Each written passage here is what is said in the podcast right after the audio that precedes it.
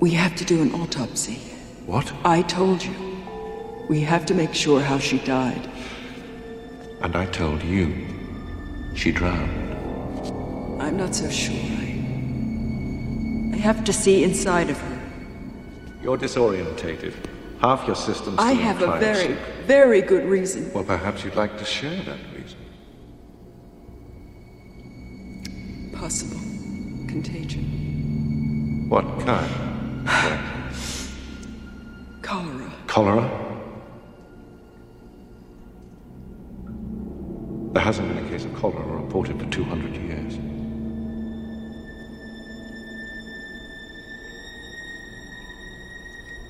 Please. Welcome to Screen Run. I'm the Lady One, and I'm here with... Chris Galza, featuring super special guest. I'm Sean. Ooh. Screen Run is the show where Chris and I, and sometimes a guest, discuss the films of a particular artist or franchise. Season two is Alien, and this is our third episode. So, well, this is our like cubed episode, I guess, right? Because we're gonna do Alien three. Super three strong. Times the fun, three times the danger. Yeah, three times the hosts. That's true, though. We are more accurate than the tagline for this movie. Yeah, I never quite understood that three times the suspense, the danger, what and the terror. The hell, there's not three aliens. Why is it called that? Right, and there's not, or the, there aren't three bad guys, you know, like a Spider-Man three type thing. No, I don't understand. Like, okay, we didn't talk about this in the first two episodes, but the first two movies have some of the greatest taglines in films. Right. Like, in space, no one can hear you scream, and this time it's war. Those are so good. And then with mm-hmm. this one, what the hell are we even talking about? I don't I don't know. It's, Let, let's, it's nonsense. Yeah.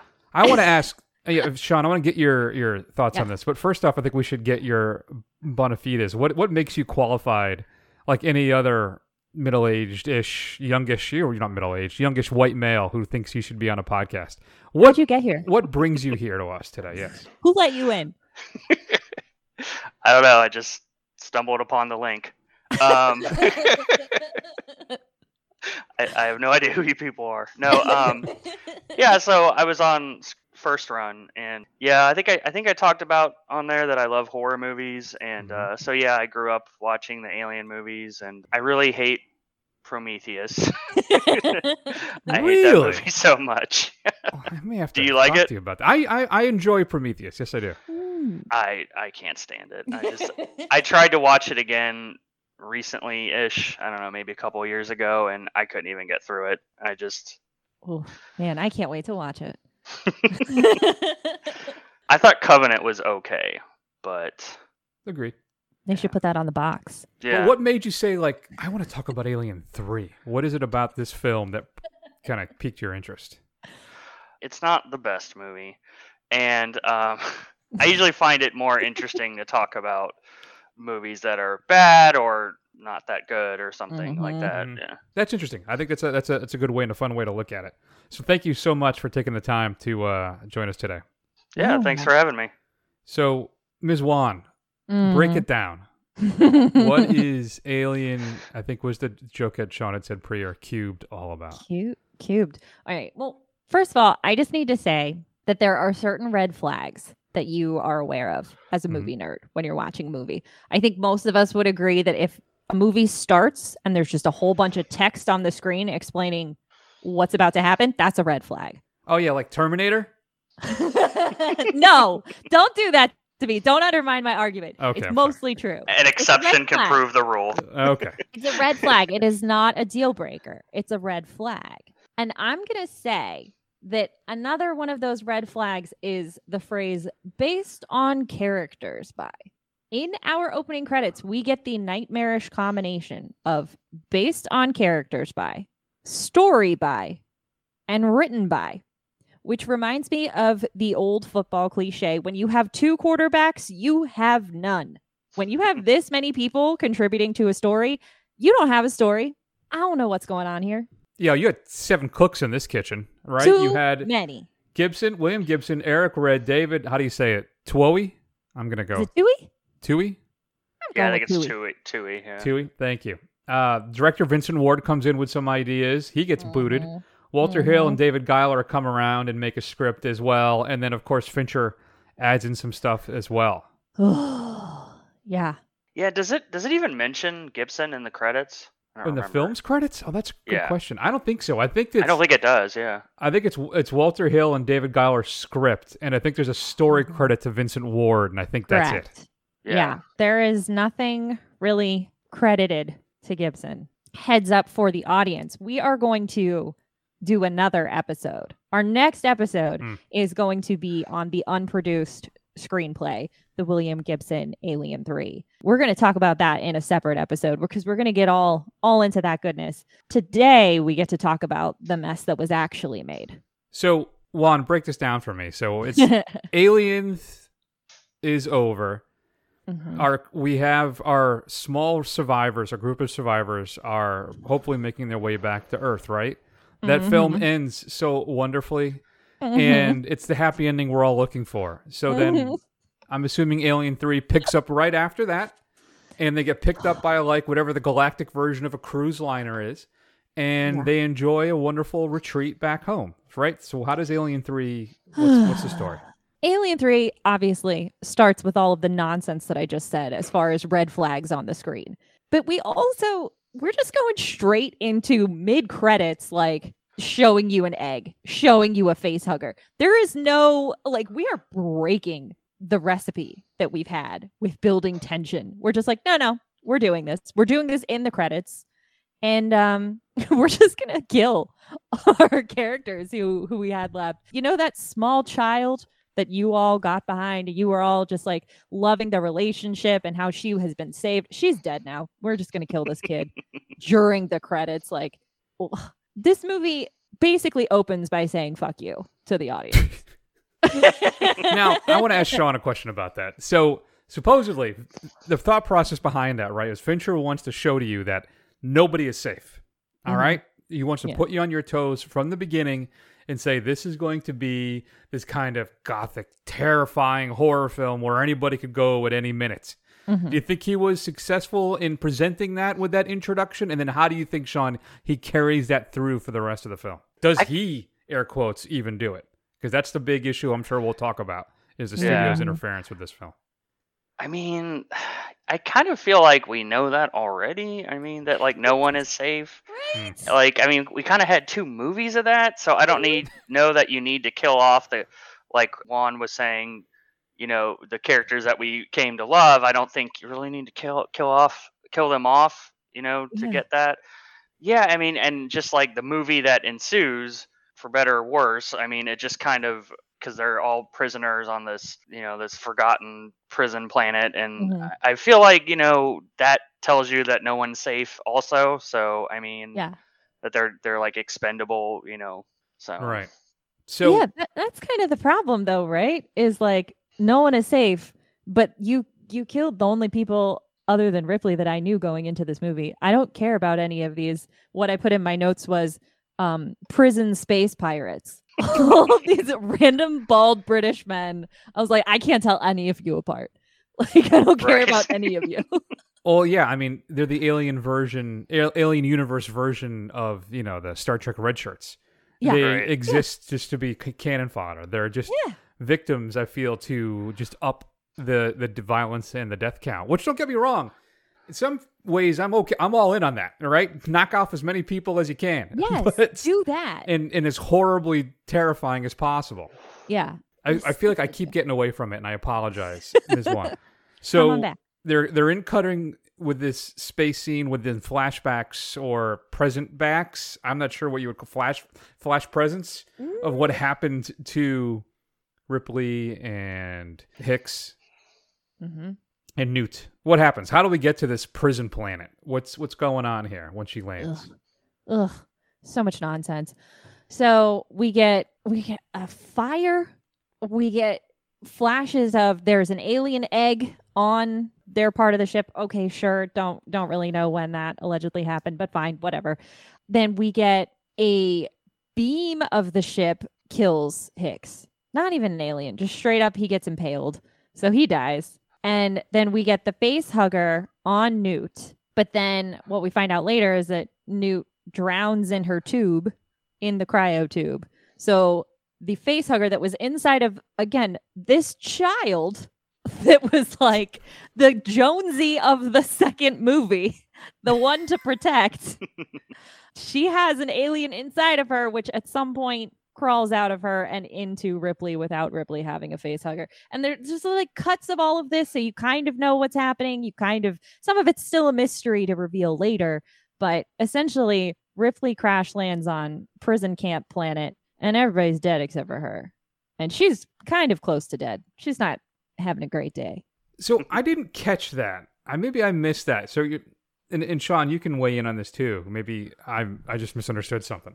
I thought that Ripley did get a face hugger. She just it just died while she was still before they landed, and that's how. So that's a big, by the way, spoiler. Everybody is that uh, Ripley actually has an alien inside her, and then yeah. in the in the assembly cut, it's revealed that it's a queen.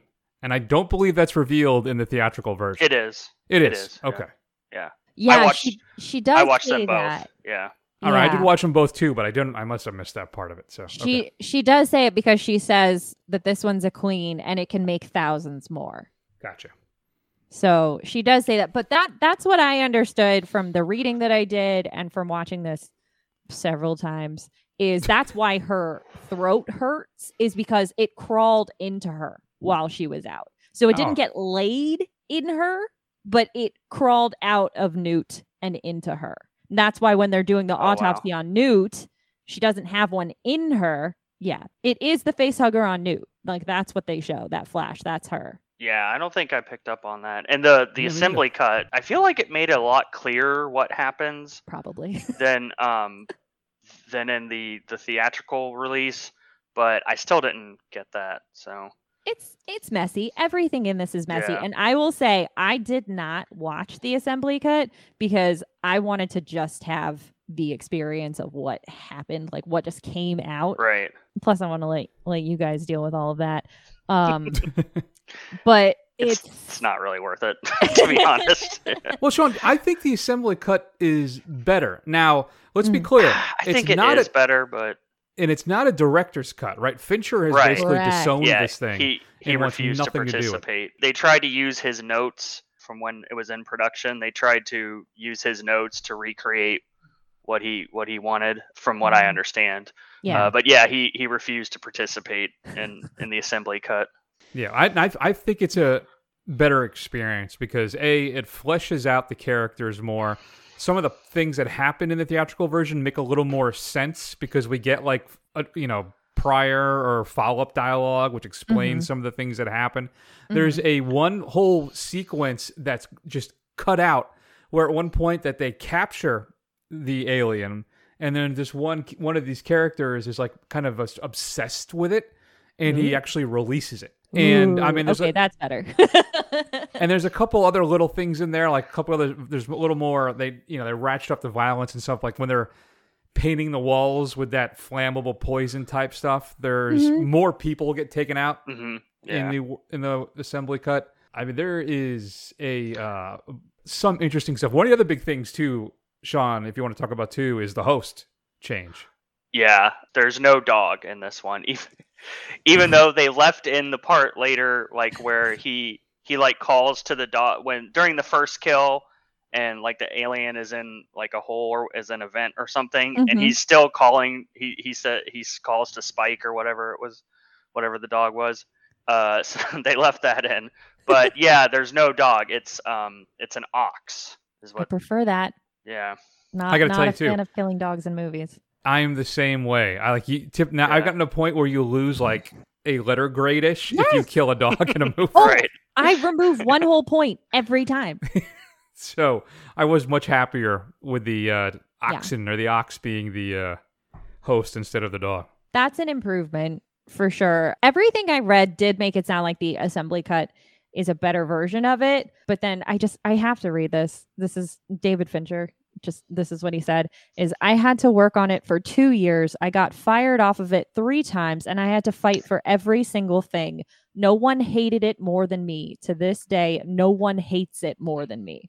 That's David wow. Fincher on Alien three. So, you know, do you think they put that on the box? Makes more sense than the uh, three times the stuff. But, uh, yeah. I mean, yeah. This is just studio interference, the movie, right? If you're looking yeah. for a prime example of what can go wrong. And my understanding, too, that basically it's because they had first, all right, here's our release date. Yeah. And what, they worked backwards from doing? That. It's That's absolute insanity. They were reshooting the ending four days before the movie came out in theaters. Jesus. Because it was too close to the end of T two. And honestly, it's still the same ending. Like, what did you fix? Like, yeah. I mean, they'd spent, what, seven million dollars ooh. On sets and stuff before the script was done. And listen, yes. the set design in this thing is great.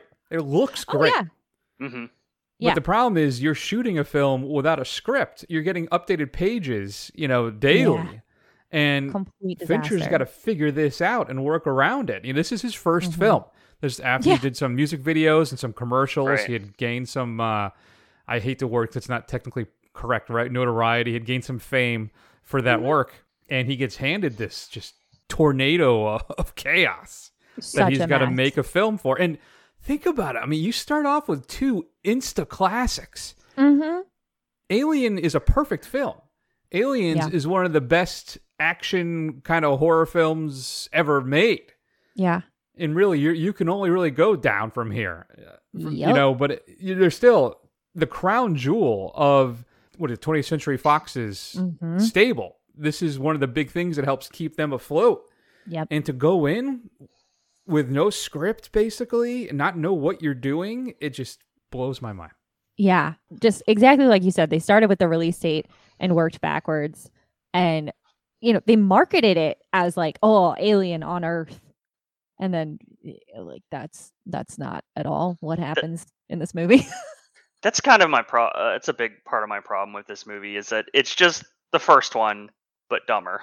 Yes. Like, it's...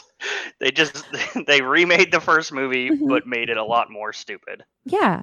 They just added more people, developed those characters less, made them all basically look the same. It just, it it's doesn't even compare to the first one. It's just so frustrating. But but it does look good. Yeah. So there, there's that. Roger Ebert called this movie the best looking bad movie I have seen in a while. And James Cameron called it an admirable failure. So, I mean, Fincher makes some interesting calls, right? How he yes. basically top lights the whole film. Almost all the time, the light's coming mm-hmm. from above. Mm-hmm. And he shoots from below, right? Almost all the time, too. Almost every scene, almost everyone, you're looking up at people, right? So, I mean, he made some interesting, really, I think, uh, directorial choices on this. And I think Cameron's not that off. I mean, really, it, maybe if they had a solid script from the beginning, they could have done something yeah. with this thing. But I think just the chaos is mm-hmm. just uh, ends up just derailing the entire project. Oh, completely. I think that's kind of what's so disappointing about it is you have a talented director. You have a franchise that has a, a fan base ready for another one. As the studio, you're so focused on we gotta get a hit, we gotta bank on Alien, that's gonna pay all the bills, that instead you make it so that you don't you don't get what you should out of it. But the problem is it's still kind of successful, right? It makes fifty-five million dollars domestically, over a hundred million dollars overseas. It's one of the first American movies that made the majority of its box office money overseas. So the franchise continues. Except for critics hate it and fans are annoyed. And it's just, it's so disappointing, but it wasn't a disappointment enough to like kill everything going forward. Sean, I don't know. What do you think? What are your thoughts on this thing? Is it a beautiful disaster? Is it a missed opportunity or? Yes, it it does. Yeah, I agree. It looks great. It's very, it's very grimy. I mean, you see a lot of that in Fincher's later work. Same yeah. with Chris, you mentioned like the lights or above and he's kind of shooting from below, like you see that a lot in like Fight Club. Mm-hmm. um so so yeah I mean you can definitely see like Fincher's fingerprints, like where, you know, and what he would go on to do. Yeah, so that's good. I mean, right, we got uh you know, we get that out of it. I will say, like, Chris, you might, I don't know if you'll agree with me, but like I feel like in the assembly cut, the mm-hmm. the effects are better. Would you agree with that? Yeah, I think they cleaned I think, up the effects. I think so well. For the most part. I think it does still suffer from some mm-hmm. composite effects issues, and then I think that's just yeah. a limitation of the technology at the time. Yeah. Right. But I think I would agree with you for the most part. Yeah. Another another one another one of my big complaints is like they don't really make good use of their best actors in the mm. movie mm. besides Sigourney Weaver. Pete Postlewaite has like two lines, yeah. I think. I was so disappointed. I yeah. thought we were going to get more from him. I was like, I know who he is. I don't know who any of these other bald guys are, but I know who he is. And no, no, wasted. Yeah. I think he has. I think he has like even less screen time in the assembly cut. I think, or maybe maybe it's just because it's longer. It makes it mm. seem like that could yeah. be it too. But then like Charles Dance, like mm-hmm. he doesn't have a lot of a lot to do. I mean, he's really great, and every time you see him, he steals the he steals the scene. I feel like, but mm. but he's just you know he he gets taken out pretty quickly. Yeah. But again. To make you feel unsafe, right? Anybody can go at any time. That's true. That is true. There's good ideas here. There's good things that they were kind of working with. But yeah, just the studio made it absolutely impossible for Fincher to put anything together that was going to make sense.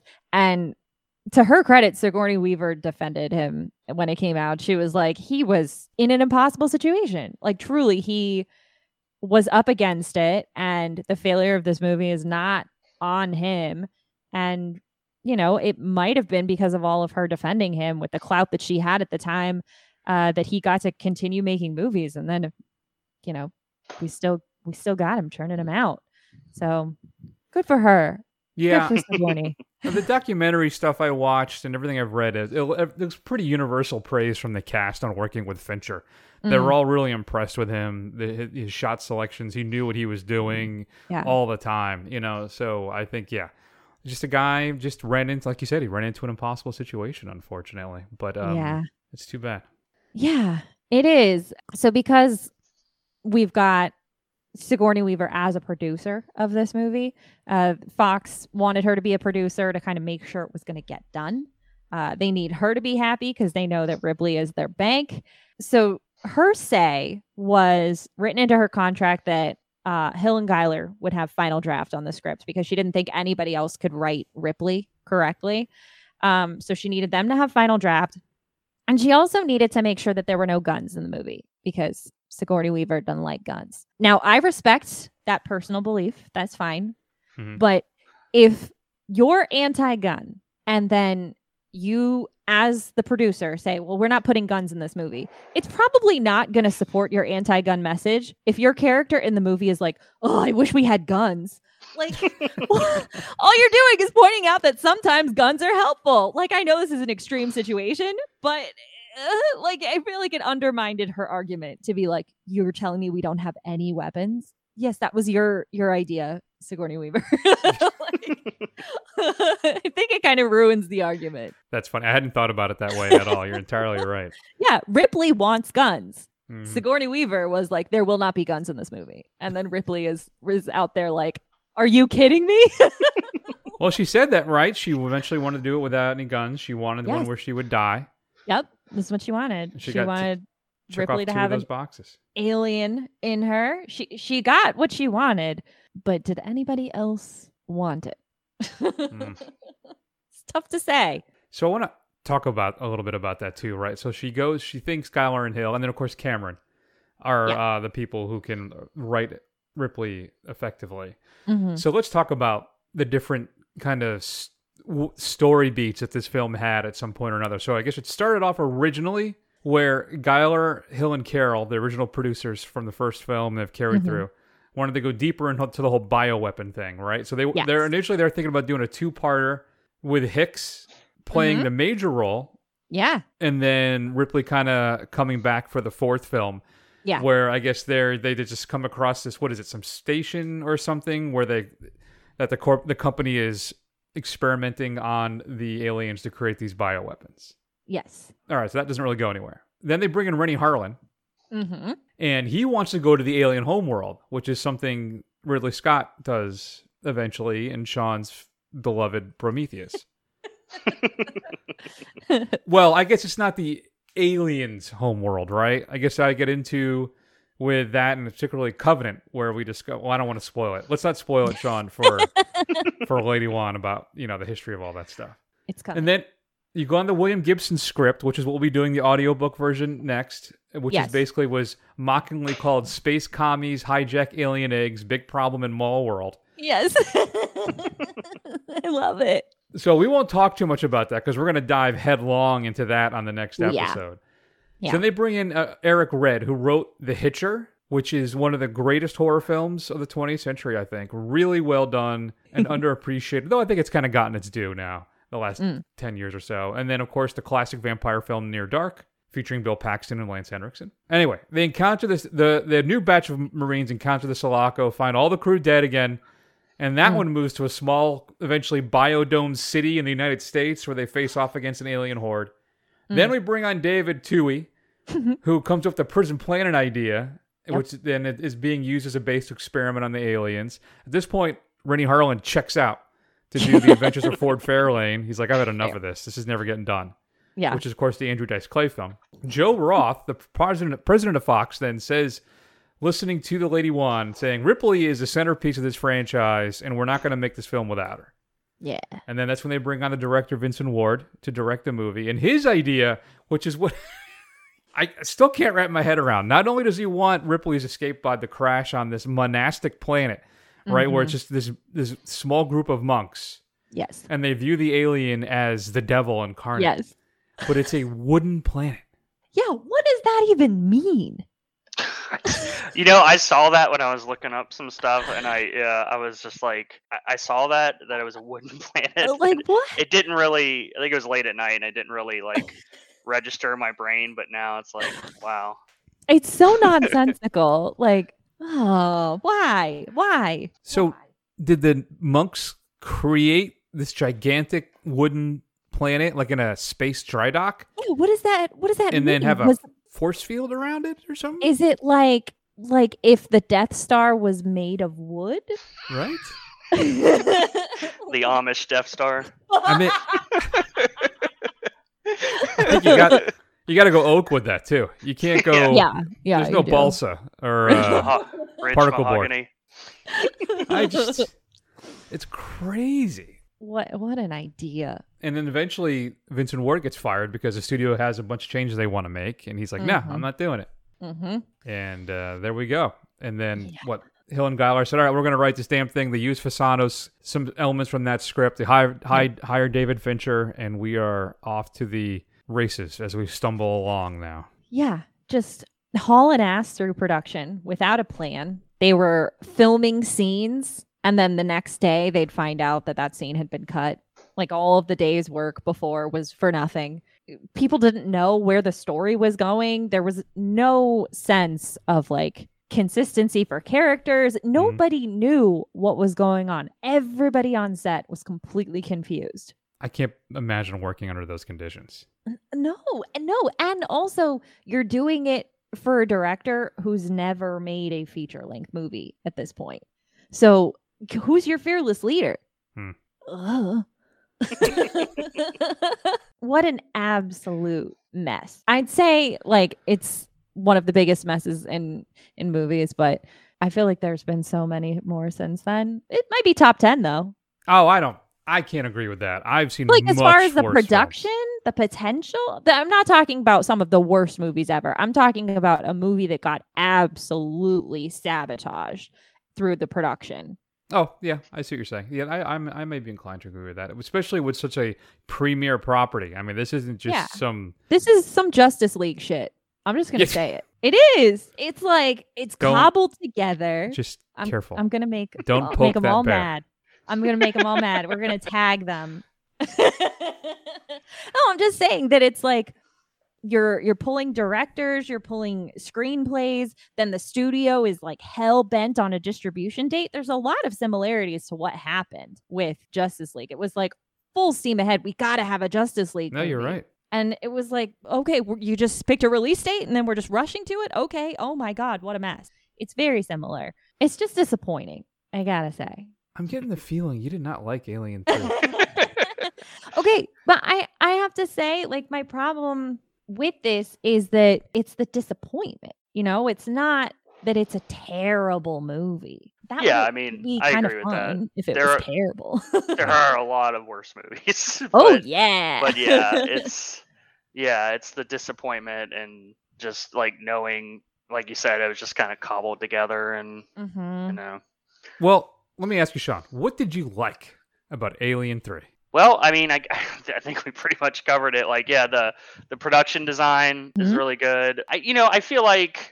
It does create a lot of tension, you know, like with being this like this uh, all male prison colony, and then she's like the only woman. I, I I like that idea, at least in a vacuum. I don't really think we needed the scene where like they were like going to rape her or whatever. Like mm-hmm. I feel like that's like when mm-hmm. subtext becomes text, you yeah. know. And so I feel like I feel like they. They could have cut that. I don't, I don't really feel like that was necessary, but uh, I think it's just enough that like, cause they mention over and over again, like, you know, they're not used to having a woman around and mm-hmm. they're rapists. I don't think you need to like actually show them going to rape Rip- Ripley. Yeah. But I like that, that general idea. The production design was good. Um, like I mentioned, Charles Dance was really great. What about Charles S. Dutton? Yeah, he was good too. Yeah. Mm-hmm. Yeah. They they did make pretty good use of him. But yeah, like I, I do agree with, with Juan with, um, yeah, it's just like you get all these like middle-aged, slightly overweight, bald white guys and, you know, you can't tell them apart when, when they die. Cause you know, spoiler alert, they pretty much all die. Yeah. You're like, who is that? Like, whoa. yeah. yeah. yeah. So. Well, let's be fair. I think there were two people of color who were killed as well. With uh, very few true. lines. Yeah. They have more in the assembly cut, but not much, not much. Like, because you have Charles S. Dutton, mm-hmm. and you have the other, the other guy, the second um, uh, person of color. He has like a bigger death scene in the in the special edition, the assembly cut. Yeah, yeah, yeah. And let's not forget, Holt McElhaney is one of the uh, inmates too. Before he was right, big-ish. Yeah, the the guy with like the the teardrop. Yeah, and uh, but I think they almost completely cut him from the. I don't. I don't think he's in the, the assembly cut at, like at all. I think. Well, he's the one that sacrifices himself to trap the alien. Was he? Yeah. So that's okay. He has a bigger part there, ish, I guess. But that's where he, that's how he gets taken out, at least in the assembly cut. Okay. That's what my notes. When I say when I say my notes, that's what I just read on Wikipedia. So let me ask you then, Juan. What did you like about Alien three, outside of, I think we all universally think the set design was well well done. What else you got? Take your time. I can play some Jeopardy music. Um, your girl. What about your girl? Nothing from uh, your girl Sigourney? Uh, yeah, she was fine. I'm trying to be positive, so I'm trying to think of something that I genuinely liked. Get to see Return of Lance Henriksen? Does that yes, count for anything? That's it. That's it. I gasped when not Bishop showed up at the very end. I don't I don't know that man's name, but I'm calling him not Bishop. And I was like, oh my God, because I saw, you know, I saw his name in the credits. I was like, oh, he's going to be in this. And then once his voice was talking out of Smashed Robot, I was like, oh man, that's all we get. And so when he showed up at the end, I was like, oh my God. And I got very excited. So yes, that's it. That's what I liked. Supposedly his full name is Michael Bishop Wayland or Wayland. He's part of the corporation. Oh, oh he's a, it's part of him. Wayland Yutani, right? All right. All right. Well, I did like it. I liked him. I liked that he showed up. I liked that he was manipulative. There you go. We got something. Yeah. Do you have something that you like that you want to say? So we can all be positive before I, I go into s- my list of things I have a problem with. I will try. I think the score for this film, this is Chris Scalzo's score corner. Mm. Or the Screen Runner, I tend to talk a couple minutes about the scores of the films because you have the first two, which are, again, yeah. classics like the films. This one is, I'll say, interesting. It is very okay. dark and different. It's very kind of avant-garde. It's more of, mm-hmm. of effective for, I think, setting an atmosphere more than it that has any real, you know, re-listen value. I think that some interesting effects are used to kind of ratchet up tension and kind of keep you off balance and such, mm-hmm. but I think Elliot Goldenthal's script f- for me overall is maybe a little bit too blunt for me, and maybe too experimental. I don't yeah. know if I appreciate it more as a piece of music than I do as a score for a film. It's interesting too, when I was reading up on it a little bit, there were parts of it that were informed and influenced by the L A riots of nineteen ninety-two, which hmm. you can kind of hear that kind of chaos, which he tries to bring to the yeah. screen sonically. It's interesting. I can't say I enjoy it. I, it's not one that I'm keen to ever own or listen mm-hmm. to ever again. It's different. Yeah. It's interesting. And it's an interesting take on a film score. There's no like, you know, swelling strings yeah. to, right. you know, with Very these beautiful different. moments. It's harsh violins, it's harsh this, it's clangs, it's bangs, it's yeah different. I, f- I found it very jarring when that mm-hmm. nineties rock kicks in in the scene that we've established is completely yeah. unnecessary, where all the inmates are going to attack Ripley. I was right, just like, yeah, what is. is this music cue? Because this is happening in the future. Like, yeah, right. why are we listening to grunge music right now? It was, it was just awful.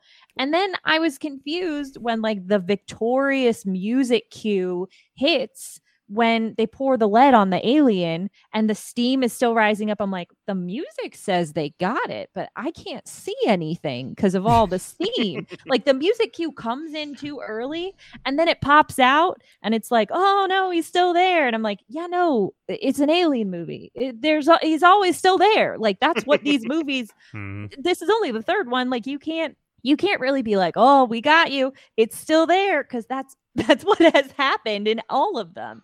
So I felt like that sort of like fake victorious music cue was just sort of like, no, no, we really need to convince you that it's safe now so that you'll be surprised when the alien comes back. Yeah. It's a little it over the top. Just like overplaying its, its hand. Yeah. I, I have to say though, I did laugh when it like popped. I found that to be very entertaining.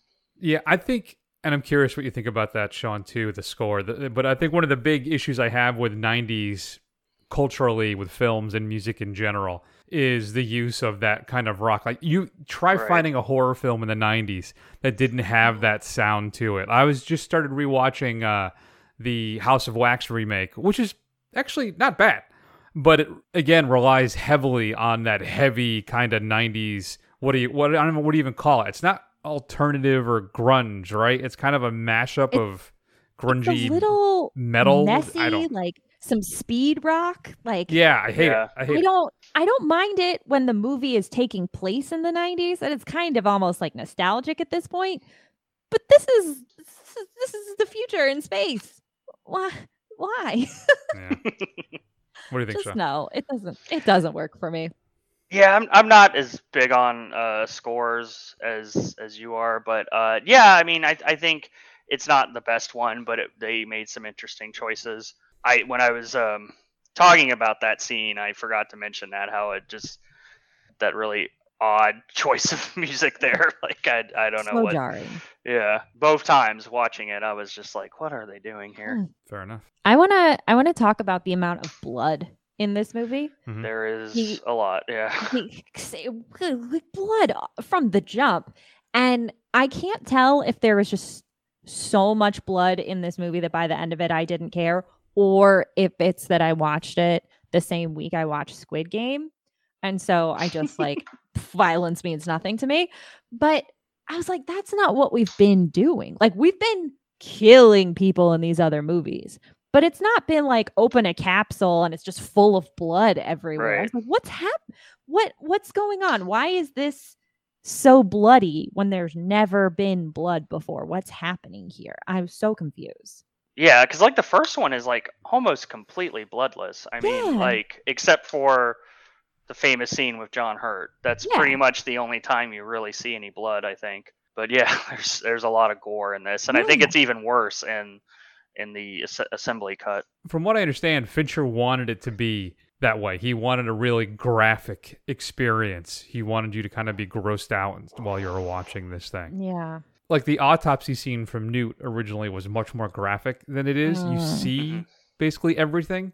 Yeah. And they, I guess, was there after the test screenings, a couple of people, like the editor or something like they're saying like, you're, you're not getting that in. There's no way. Yeah. It was so unsettling. So they cut, they, they didn't cut it, but they did the kind of, you know, quick cuts and they never really yeah. show you anything. And there was a couple scenes like that where they just eased up because they felt it was just too intense and too much. Yeah. I just found it to be such a strange shift in what we're seeing than the other two.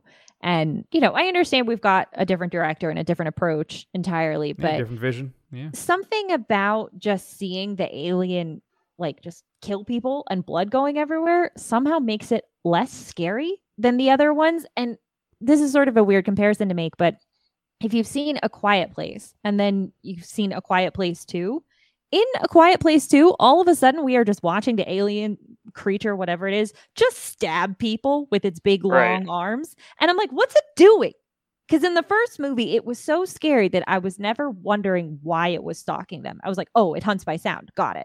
But in the second one, having to watch it just poke at people and just stab them to death, I was like, wait, what? Why is it doing this? And yeah. that's the thing about like showing this in this movie. Again, I was like, wait, why? Because I understood from the other movies, it wants to cocoon the people because it wants to have them stay put so it can, you know, have an egg hatch and then a face hugger. I got it. It's trying to procreate. In this one, it's just killing people. Is it eating them? I think it's eating them. Yeah, I don't know. Yeah, that was really strange too. I, yeah.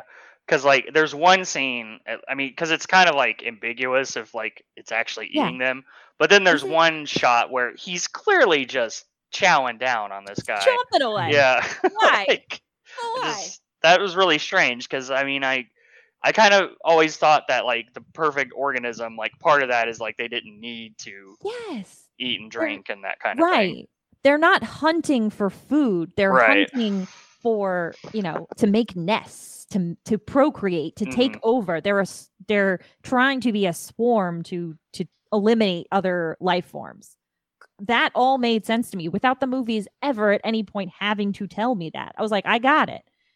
But in this one, I was like, he's hiding in holes and then he's chomping at people. Why? What's and I guess maybe the movie wants me to believe that this one, this alien is like kind of a dog, or in the assembly cut, kind of an ox, which never occurred to me in watching yeah. the other movies that, that that the creature that comes out of them is kind of human. That never occurred to me. So I don't know why it would be kind of an animal if it laid into an animal. I, I've read. I read that. That's why. That's why it's yeah. like a quadruped.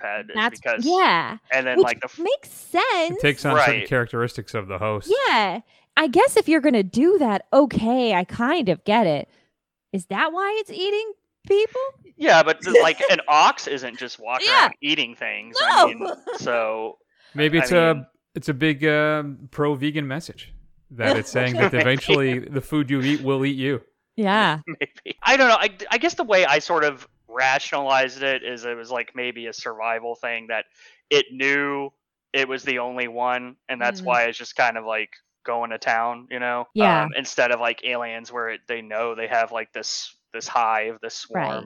But that's probably just me just trying to rationalize it. So I never really thought too much about it. I just thought it was just feeding, you know, and then eventually it knew Ripley was carrying the queen. So it had to protect her. But yeah. uh, outside of that, it just just because it was in an animal, and animals exist basically more. They don't have the same thought process that people do, right? Mm. Or at any thought process, a lot of times it's more just survival. You know, eat, sleep, yeah. rest, attack, eat, sleep. You know, and then that's basically it. So that's what it did. So I guess I didn't think as much into it. I'm not a big, uh, you know, brainy thinker like you two. I'm just... more like explosions. Boobs, violence, check, check, check. And then score corner. Yeah. That's right. Oh, and, and, and then, yes. Yeah. And then, Eyes yeah, and very subtle, loving yeah. kind of, yeah. I just, seeing it just attack somehow, like I said, was less scary. And I felt the same way in A Quiet Place, too. I was like, it's way less scary just watching it. I would agree people. If I didn't already hate both of those movies. It's the it's the Texas Chainsaw Massacre thing. That film is one right. of the least bloody, yeah. one of the bloodless horror That's films right. ever. Yeah, but it is terrifying because yeah. right. it's all, you know, what you think is happening or what mm-hmm. you think you see. You don't see it, but it, the yeah. the image, the sound design is there. I mean, everything is there to make you think that it's the goriest, most violent film you've ever seen, and it's really not. Right, it's almost, again, it's almost like completely bloodless. Yeah. This movie really just, it made me miss cocooning, you know? The good old I days. Really, I really missed it.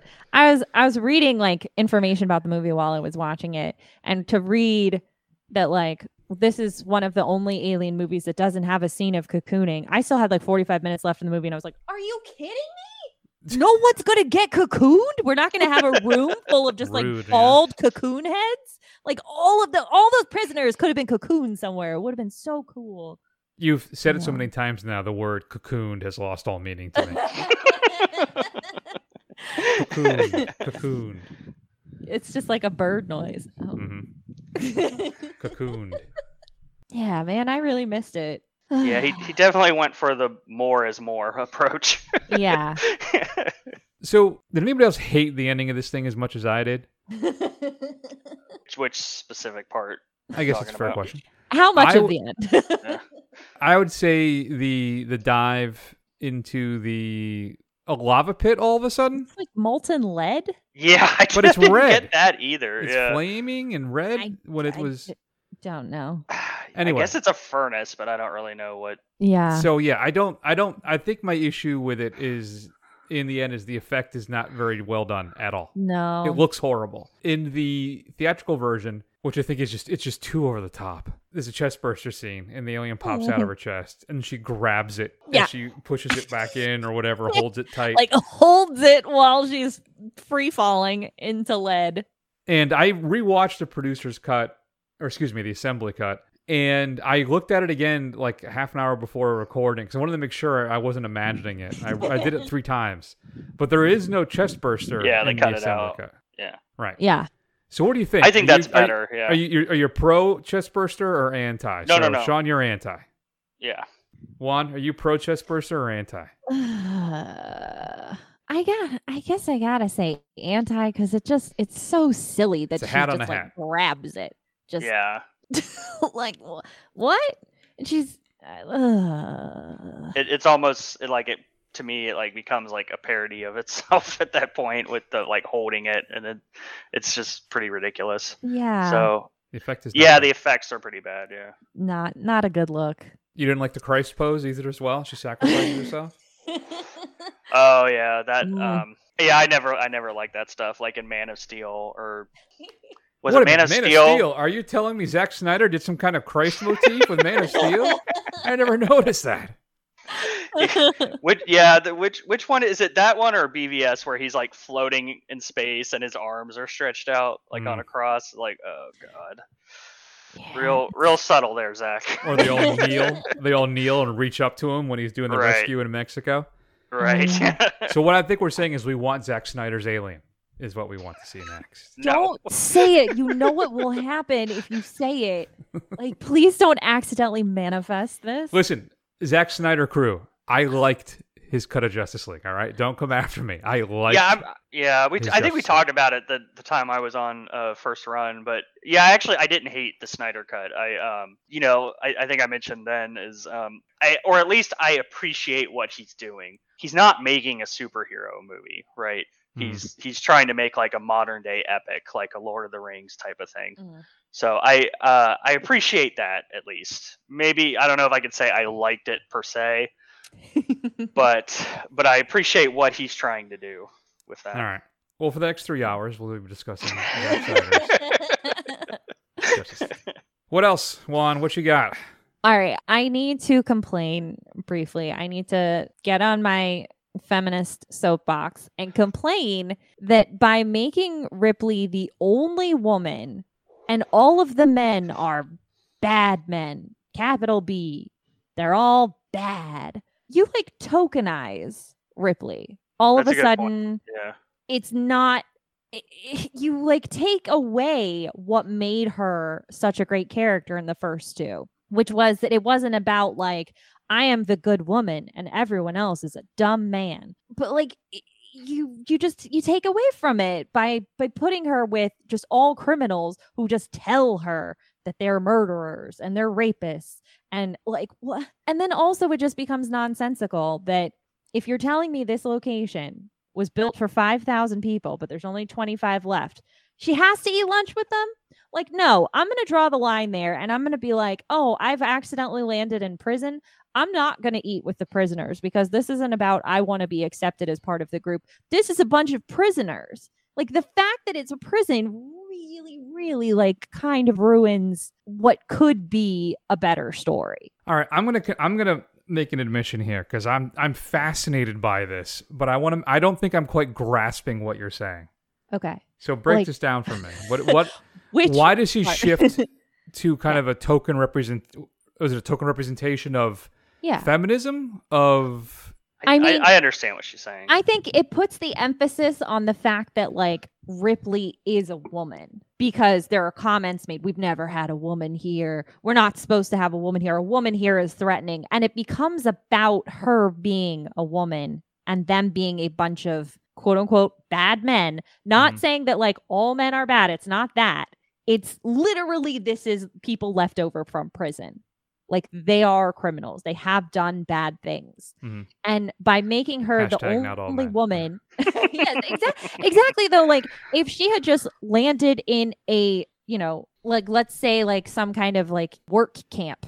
And it's just because we can get into our class stuff, right? That we did in Alien, where they're like, they're all on contracts. And we've got the difference between the white collar crew and we've got like the blue collar who are like, I think I should get a bigger cut. If she had crash landed into a work colony of people who are being taken advantage of for really cheap labor by the corporation, and it's men and women, we can still have kind of the same story. It doesn't have to be a bunch of men who are like, we're not supposed to have a woman here. Mm. You just draw attention to that part of her character instead of just letting her be a character. Interesting. Yeah, I don't like it. I don't like it at all. No, I, I agree with you. That's interesting. I hadn't, I hadn't thought about it that way. That's, uh, yeah. I appreciate that yeah. perspective. And we could still, if this was like, you know, a a work camp situation, we could still have a lice outbreak. She could still cut her hair.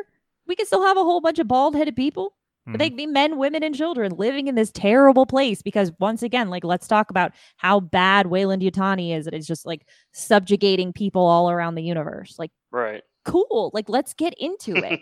the, this thing kind of makes me think of something else. Like, it, I mean, it's kind of related, but like the whole uh, the one guy, because there's like there's the warden, and then there's like the one other worker guy.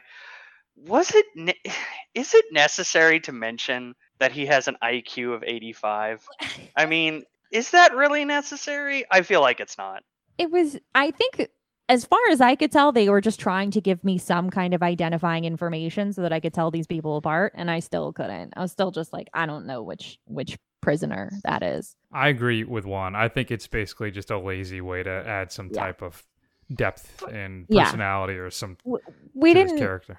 We didn't get character development much at all. I will not say not at all. We got a little bit for a few people, but that's kind of the problem is we had a small crew in Alien. Then we had our Marines, and then we're also dealing with like the corporate guy, the person on the mission who's never been on a combat mission before. Like you've, we had a bigger group of characters in the second movie, and we still had enough for each character that you knew who they were. And then in this, we're adding even more people, and really only two or three are getting any sort of defining characteristics other than like leering prisoner. Oh, yeah, the red shirts. Yeah, yeah. yeah. You have Charles S. Dutton as like mm-hmm. the spiritual leader, and then yeah. everyone else is just a red shirt. Yeah. Well, the guy Paul McGann who played Golic uh, had a much larger role. He's the guy in the assembly cut that lets the alien out after they've captured it. He's okay. one of the worst of the bunch too when it comes to the prisoners. He's a mass murderer. He's mm. just not well upstairs, and he becomes obsessed with the alien. And I think I enjoyed following, I don't know if enjoyed's the right word, but that that plot line with him as well. I think it was it added an interesting dynamic to the I film would agree. That's excised from the I would agree film. With you if it went anywhere after that. It's like he lets the alien out, and then it's just like, do we see him again? Like, well, the alien kills him. Did did it kill him? him? Okay, yeah, because you don't yeah. you don't see it, but you hear it. You hear okay. the screaming and then the whole chomp chomp sound, which is a little more okay. effective than how I just relate it. I don't know. Slightly. I like it. All right, have we have we covered everything that we want to get into? Do we want to do our favorites and our ratings? I'm good. I think I'm good. I think, yeah. Okay. Well, uh, Sean, would you like to go first with who was your favorite performance in this movie? Yeah, uh, besides, well, I mean, not even besides, because I feel like I feel like she's not as good in this movie. So not even besides Sigourney, I would I would just say Charles Dance. Yeah, hmm. He was my favorite. Nice. Yeah, I, I I liked what he was doing. I was surprised when he got, you know, killed real quick. I was like, oh, I thought we were really doing something there, But okay. Okay. Bye. There he goes. Just whoop right up into the ceiling. Like I I got it. I didn't say this before. I guess that's another thing I liked about the movie is that the alien from time to time would just like scoop him up into the ceiling. Yeah, that I was cool. That was kind of fun. I did like that, yeah. I was like, oh, where are they going? They're going to all be cocooned. Just kidding. No, they're not. We'll never see that. I don't know. I've been going back and forth on this since I watched. This I was watched hard. The theatrical, I watched the assembly again, documentary, listen to commentary, and I, I can't, I don't, ha- I don't know. I mean. I struggled. It's okay. Part of me wants to take the easy way out and go with Sigourney Weaver, you know, as Ripley, but I think Sean's right. She's not great She's in this. And I don't know if it's because of the script. I'm not sure. I lean towards Charles Dance. I think he does the best with the material he has out of everybody in the film. Mm-hmm. So I'm leaning towards him. I also liked Lance Henriksen uh, mm-hmm. when he pops up. I think that uh, he was sufficiently devious and yeah. kind of just slimily evil. Yeah. Which I always enjoy. Part of me wants to go with Paul McGann, as I said, as as Golic, who is the guy again that lets out the alien because he was one of the more interesting arcs of the, in the entire film. I I really don't. Charles Dutton is doing his best Charles S. Dutton in this film as well. So I guess I think the best performance to me, I I, I got I I think I'm with Sean. I think it's I think it's Charles Dance. Two for Dance. I. Struggled mightily as well. I went with Charles S. Dutton though, because mm-hmm. his backstory, I found it to be more interesting than Dance's. Dance's felt a lot like a Grey's Anatomy character to me. I was like, that that true. Sounds like somebody in Grey's. But yeah, I felt like he had a backstory and some semblance of a character arc. You know, him seemingly like, oh, I'm gonna, I'm excited to murder again, and then he's like, no, I'm not gonna murder you because we're gonna kill that alien first. And like he sticks to it, and I, I just, I felt like he had some journey that he mm-hmm. completed. So he was my favorite performance in this. There but you go. It was tough. It was tough. Yeah. At least I have Winona Ryder to look forward to next time. Oh my god. I have not seen that movie since it came out. I... Neither have I. That's what out of I think out of well, no though in, in that one in the A V Ps I have not seen since I saw oh, them. Oh god, that second A V P is just oh my god. My my notes, like my stream of consciousness notes from watching this movie, end with I cannot wait to watch A V P.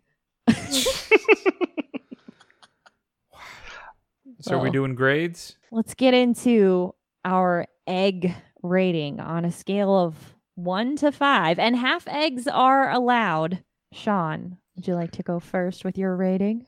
Um, I guess I'll do two and a half eggs out of five. Okay. Now, okay. Split them up for me.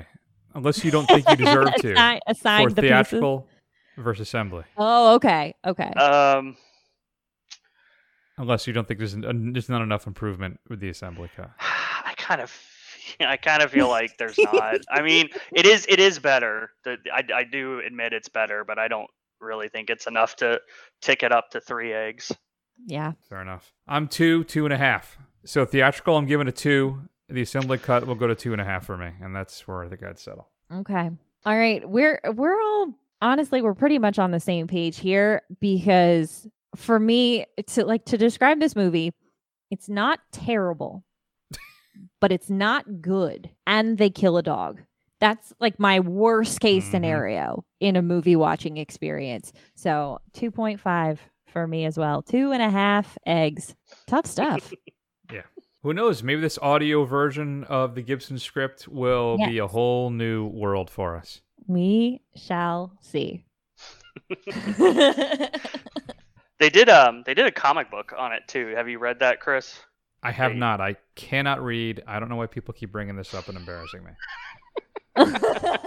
Yeah, I want to see if I can track it down and to read uh, that I ha- at a time. I have it. No, do you? I do. Did I you read it, it yet? No, it's still in the plastic. I'm I was waiting until I completed the process no. with this one. Plastic. So it's yeah, it's still in the plastic. Is that worth anything? Is that out of is that out of print? Can you grab those?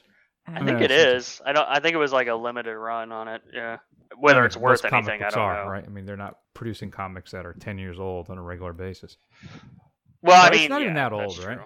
No, it's only uh, I think it was twenty, maybe twenty nineteen, twenty eighteen. Yeah, yeah. I think it was twenty. I want to say twenty nineteen. I think yeah. it was all along with the fortieth anniversary of the first, right. first film.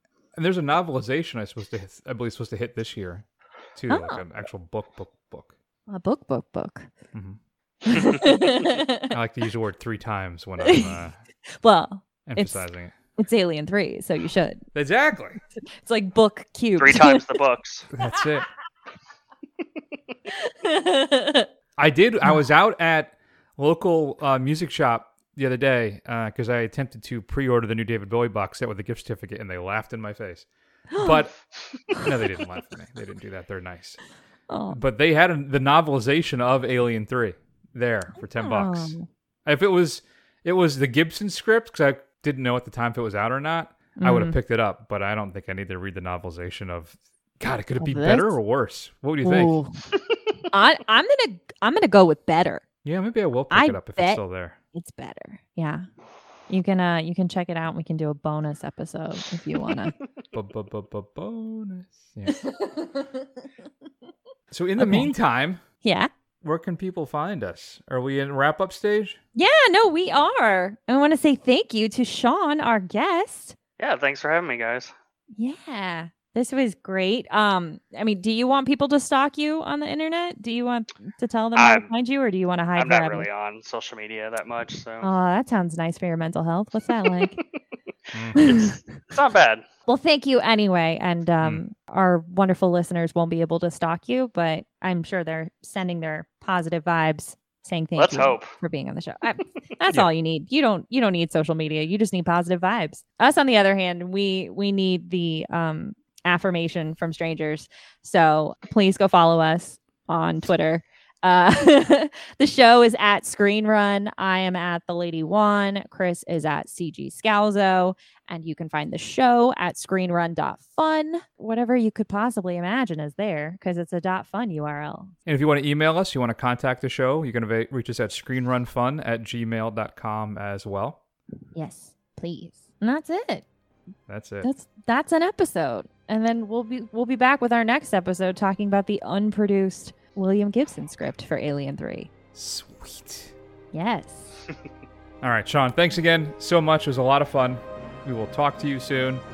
Everybody else, we will see you soon. Take care. Bye.